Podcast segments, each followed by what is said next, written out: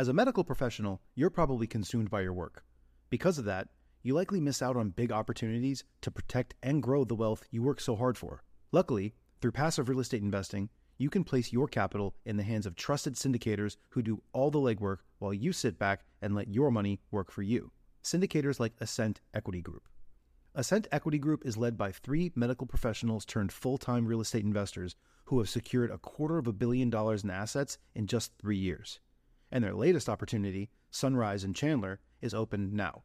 Sunrise in Chandler is an exciting 177 unit value add multifamily opportunity in the affluent city of Chandler, Arizona. This Class B asset in a Class A location was secured at a significant discount and is already cash flowing out of the gate, with 89% of the units still in need of renovation. Sunrise in Chandler is close to meeting its capital raising goal and will be closing soon. So if you'd like to learn more, visit ascentequitygroup.com forward slash best deal to schedule a call. That's A S C E N T equitygroup.com slash best deal. This opportunity is open to accredited investors only. There has to be a little bit of altruism, a little bit of holistic sense that what you're trying to do is make things better for the community, not just for yourself. As a loyal best ever listener, you know that it's important that we as entrepreneurs focus on managing our time effectively, which is why we're always looking for ways to automate the basic duties of our business so that we can focus more time on our money making activities. That's why I want to introduce you to Rentler.com. At Rentler, landlords and property managers can perform all their duties in one place. Rentler offers tools that allow you to automate tasks like listing a unit for rent, finding and screening tenants, collecting rent, and managing the maintenance requests. And even better, these tools are offered at zero cost to you. Go to tryrentler.com forward slash best ever. That's T R Y R E N T L E R dot com forward slash best ever to get started today. Best ever listeners, how you doing? Welcome to the best real estate investing advice ever show. I'm Joe Fairless. This is the world's longest running daily real estate investing podcast. We only talk about the best advice ever. We don't get into any of that fluffy stuff with us today. Troy Miller. How you doing, Troy? Doing excellent, Joe. How are you today? I'm doing excellent and nice to have you on the show. A little bit about Troy. Well, he indirectly grew up in real estate and has been in real estate for the past 14 years. He has a consulting company that works with real estate investment associations and real estate investment association leaders and national and local organizations to set a new standard in how to engage their customers in a meaningful way. So, our conversation is going to be about engaging our customers, engaging whether it's investors or whether it's attendees at our meetup or whether it's people who are selling their house if we're a real estate agent, engaging our customers in a meaningful way, and also as attendees of meetups, being able to look at how we should evaluate if we should attend a meetup because we're going to look at it from the other side of the spectrum. We're looking at it from the people who are putting on the meetup. So, a couple things we're going to be talking about today. And Troy's based in Fort Collins, Colorado, but he is not there right now. Troy, where are you? I am in Chiang Mai, Thailand currently. And what are you doing over there? Everybody talks about that lifestyle design stuff. If you are a Tim Ferriss fan, I stepped away from running a local real estate investor association in Colorado because I wanted to acquire that desired lifestyle and have been able to take my consulting business on the road with me. So that's what I'm doing. Outstanding. So you're basically doing it because why not? Why wouldn't you do it, right? Absolutely. the question is why aren't you doing it, Joe? Not why am I doing it? What am I doing? well, Troy, how about you give us a little bit more background on how you got to this point and what you're focused on right now. Well, as you said, I've sort of indirectly been involved in this industry all of my life. My mother was a property manager and my father was a GC, both in Kentucky and Cincinnati area, similar to yourself currently. And from that, my background was in arts administration and I worked with theater companies around the country for several years. And then I became a meeting and event planner for a, a cable network in Southern California. And that's what sort of got me into the meetings and events industry.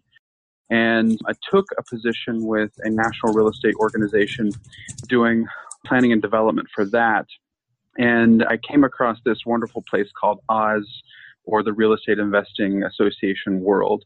And I was sort of caught off guard by it because I had worked in some organizations. I'd worked for the Cincinnati Apartment Association, worked for the Kentucky chapter of CCIM, and then Kentucky Real Estate Exchangers.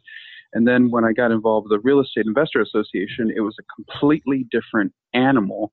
And I just sort of sat back and absorbed most of that for a long period of time. And I was like, you know what? I really think that there's some opportunity here. And I sort of developed my professional development. I became a member of the American Society of Association Executives and then also the Professional Convention Management Association. And those are organizations for other trade associations in other industries where you come and share best practices and talk about how to assist the end user. And most organizations I feel out there are either for advocacy or to create a gold standard for their industry. And I sort of began to take that information back to real estate investor associations. And everybody, for the most part, and this may be just my own perception, but it just felt like everything was sort of status quo. And when I worked with organizations, they said, well, this is the way that we've always sort of done it. And I've always been somebody that sort of sits out there on the fringe saying, well, how can we make this better? Okay. As far as most organizations focus on advocacy or adhering to or helping reach the gold standard, how is that not like the real estate organizations? Because you're saying other organizations not real estate related did that, and then you were involved in some real estate organizations and they weren't. Did I hear that correctly? Yeah, and when I started working with real estate investor associations, most of the organizations I worked with were not for profit organizations, 501c3s, 501c6, and most of the REIAs that I came across were more for profit organizations. So the people that were creating these organizations were generally product and service providers in the industry that were creating a lead generation for themselves. Right. So then I began to understand that there was some intent or there was an intention behind just exactly why they were providing this service for their tribe or their group of people surrounding them. Okay. So other organizations not trying to make money on the people, real estate organizations trying to make money on the people who attend. And that's a main complaint that a lot of people have who attend real estate meetups. It's just a pitch fest and or they don't focus on what is relevant to me as an attendee. So you identified that issue. And I would say that another complaint that I hear with real estate investor associations is that there are product and sales at most turns. And there are two sides to that coin. And I think that for one, a friend of mine in Knoxville, Tennessee told me, he said, nothing in this industry is free. And he said that education without action is nothing more than entertainment. And he said it takes $25 to go as a guest to your local meetup on average. And he said, if you're not going to do anything with that, one, you should take that $25 and go to a movie and get yourself a ticket and some popcorn and be entertained.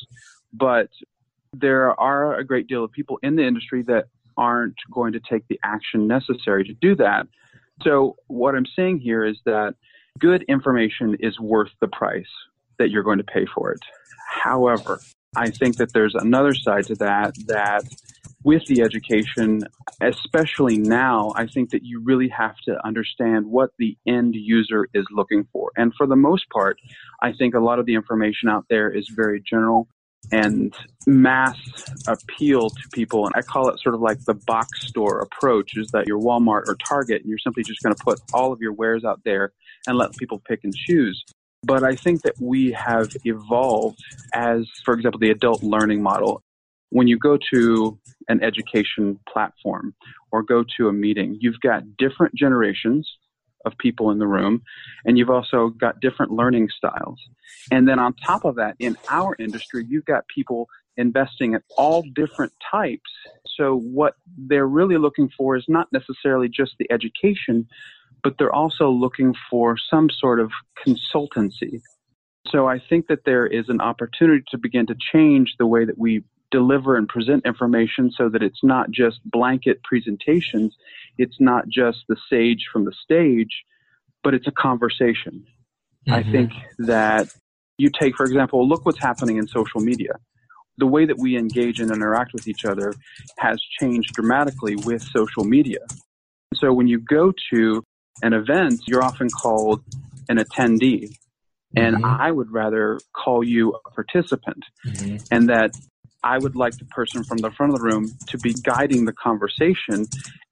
And then we as a room or we as a community having a conversation around that to bring up one, the quality, bring up the delivery of information and create these best practices and then begin to hone in on what are the needs of the room versus simply delivering information because you think that is what is needed. Mm-hmm. I certainly agree. And the challenge, and this is probably why companies or individuals who are putting something on hire you, is to be able to structure that in a way that generates engagement while also doesn't create madness. Because what I heard you say is, and by the way, this is as we're flowing through our conversation, it really sounds like people who are putting on events we're talking about ways to maximize engagement and get the best experience for the attendees. So, really, that's the primary person that we're talking about. So anyone who has a meetup or puts on a large conference or wants to put on a large conference or maybe can have suggestions for the meetup they attend, then this is really who we're talking to. Now, as far as what I heard you say, is that it shouldn't be a presentation, it should be a conversation. Instead of having mass appeal, it should be specific to those in the audience. How do you plan for that as a meetup organizer? Well, I think that there is a substantial amount of vetting that should take place before the event even starts. An event that I'm working on right now, we're about two months out from the event and we're already doing a substantial amount of vetting and creating criteria, not only just for the speakers on the stage, but also attendees as well. We have criteria that we have created around what we need our speakers or experts to be knowledgeable on what we want their background to be. And we're also having them go through a criminal background check because we feel that it sets a precedent that has not existed up until this point. And the same thing for the attendee. And with this vetting, we feel everyone will be on the same page in terms of the playing field. Criminal background check for attendees? Correct. Wow, I like it. Okay. What if you have a misdemeanor? It's zero criminal. Wow. All right. And we feel that that's going to really step up and change the way that we do business. As a participant coming into this and knowing this, it should make you feel comfortable that there has been a substantial amount of due diligence done, knowing that the people that you're going to receive information from and also the people that you're going to be participating and networking with have all been through the same screening that you have. Okay. So you're doing planning.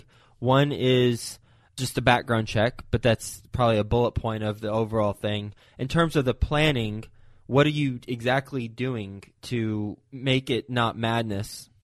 Well, from there, we have identified a pain point. What is a pain point that the participant is currently dealing with in their local market? And one of that happens to be is that the event will be held in LA and a lot of investors are having a hard time finding investment opportunities that make sense for them. So we have identified five key markets within the United States that make sense that are becoming emerging markets. And we're going into those emerging markets and identifying with our criteria in mind market experts who not only know the market by the numbers, but also either have clients or are investing themselves actively in those marketplaces doing our own due diligence on them and then bringing them to the stage. And then before they even make to the stage, we're doing a slow drip of content and information to prime the participant so that they're not coming into the event itself cold. They're being warmed up with information and engaging with the speaker ahead of time so that the conversation begins even before the event. Mm-hmm. About five to six weeks out, they'll begin to have that conversation. And then when they come to the meeting, there is an expectation that this event is a business place, it's a marketplace. So while they have time to sit and listen to presentations and participate in discussions, there will be time for face to face meetings between the participants and the speakers as well. So you'll get one on one time with every single speaker that happens to be across the stage.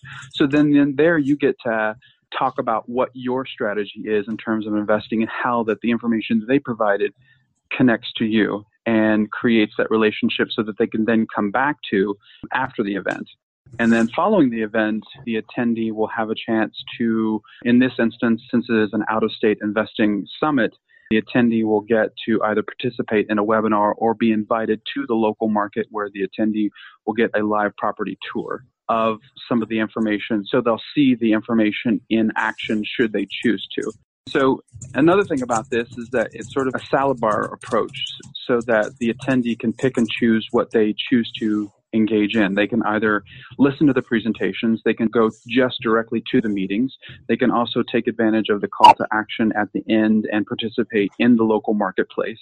So not only will it be multimedia, but you'll learn a little bit, you'll do a little bit, and you'll actually be able to walk away and do this on your own, which for the most part, I feel doesn't truly exist in the marketplace because mm-hmm. there's always the upsell to the next level, either to the home study, the course, the mentorship.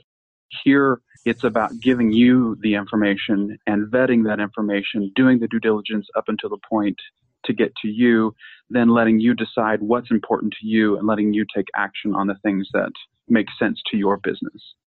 And when you mentioned not a presentation, it should be a conversation earlier.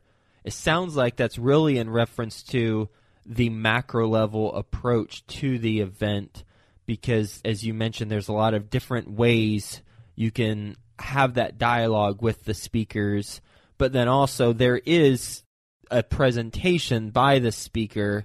So, just so I'm clear, they are actually presenting something at a certain point in time, but then you can also have a conversation with them before or after. Is that right?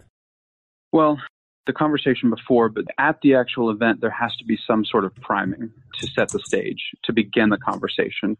And after that is done, then you can sort of format it so that the attendee is taking that information and digesting it by either going through case studies and having them go through case studies so it's real time so that they're either working in groups so that not only are they just processing the information themselves, but they're having like a conversation with like-minded individuals who are also participating in this around the information, and then they're taking that information back to the front of the stage. And so it's a nice ebb and flow of participant to presenter back to the participant.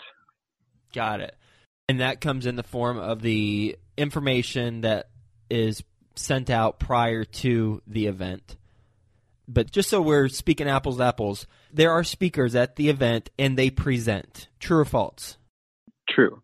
Okay, got it. So there are presentations, but then it's packaged around conversations and kind of an evolving dialogue. Is that accurate? Absolutely. Okay, I'm with you now. I was like, well, there has to be presentations. I heard, okay, there are. It sounds like the selling from stage, there is no selling from stage. Instead, it is participate in a webinar or do a live property tour in that particular market afterwards?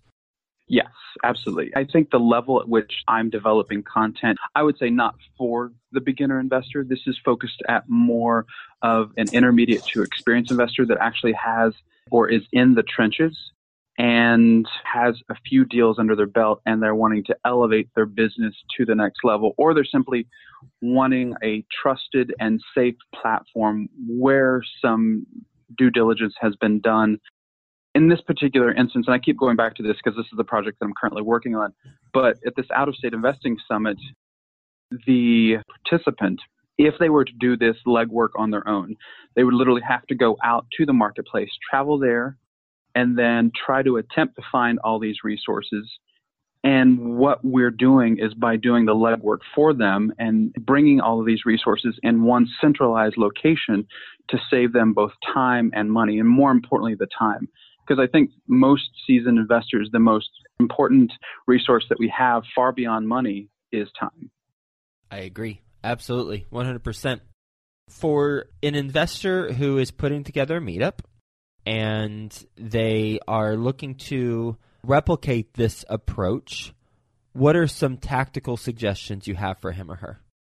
Well, I recall there was a pretty well known national podcast that did an event on how to start a REIA for a lead generation. And I saw it on social media and I commented and I said, let me tell you a hundred reasons why I think this is the most horrible idea possible. because it's the most oversaturated thing that's currently happening out there across the country. I see this both in Colorado and I see this across the country is that it's all just lead generation. And if you are going to start a real estate investors association, I think there has to be a little bit of altruism, a little bit of holistic sense that what you're trying to do is make things better for the community, not just for yourself. And there has to be obviously a leader that is going to take the time to do the vetting and this is a really good point as well is I often hear people wanting to make recommendations or put people in front of the stage because somebody did something for them and they're simply returning the favor. And I think that it is paramount that if we're going to make a recommendation that we literally have to sit down and understand what the end user's wants and needs are. So, for example, I was looking for a speaker for an event, and I asked a colleague of mine, and he gave me a list. And when I started to do my due diligence, it was clear that he had absolutely no clue what I was looking for. And simply because these people that he recommended to me had done a favor or had done some business with him, he wanted to help them out. Right. The thing was, I was a- asking for the recommendation and he wasn't nearly as interested in what I needed versus how he could help them out. And I think if you're going to start this type of organization, I think you have to sit down and put your interest and your intentions aside and say, do I really want to help people or do I simply want to build a business and create a lead generation tool for that business? Absolutely. Thank you for sharing that. It's a powerful point and it's a point that will have major impact for everyone who has a meetup or is going to create one because service to many leads to greatness. I think it's a Zig Ziglar quote or someone like him. And I wholeheartedly believe that. How can the best ever listeners get in touch with you? My email is tmiller at riaconsulting.com. Good stuff.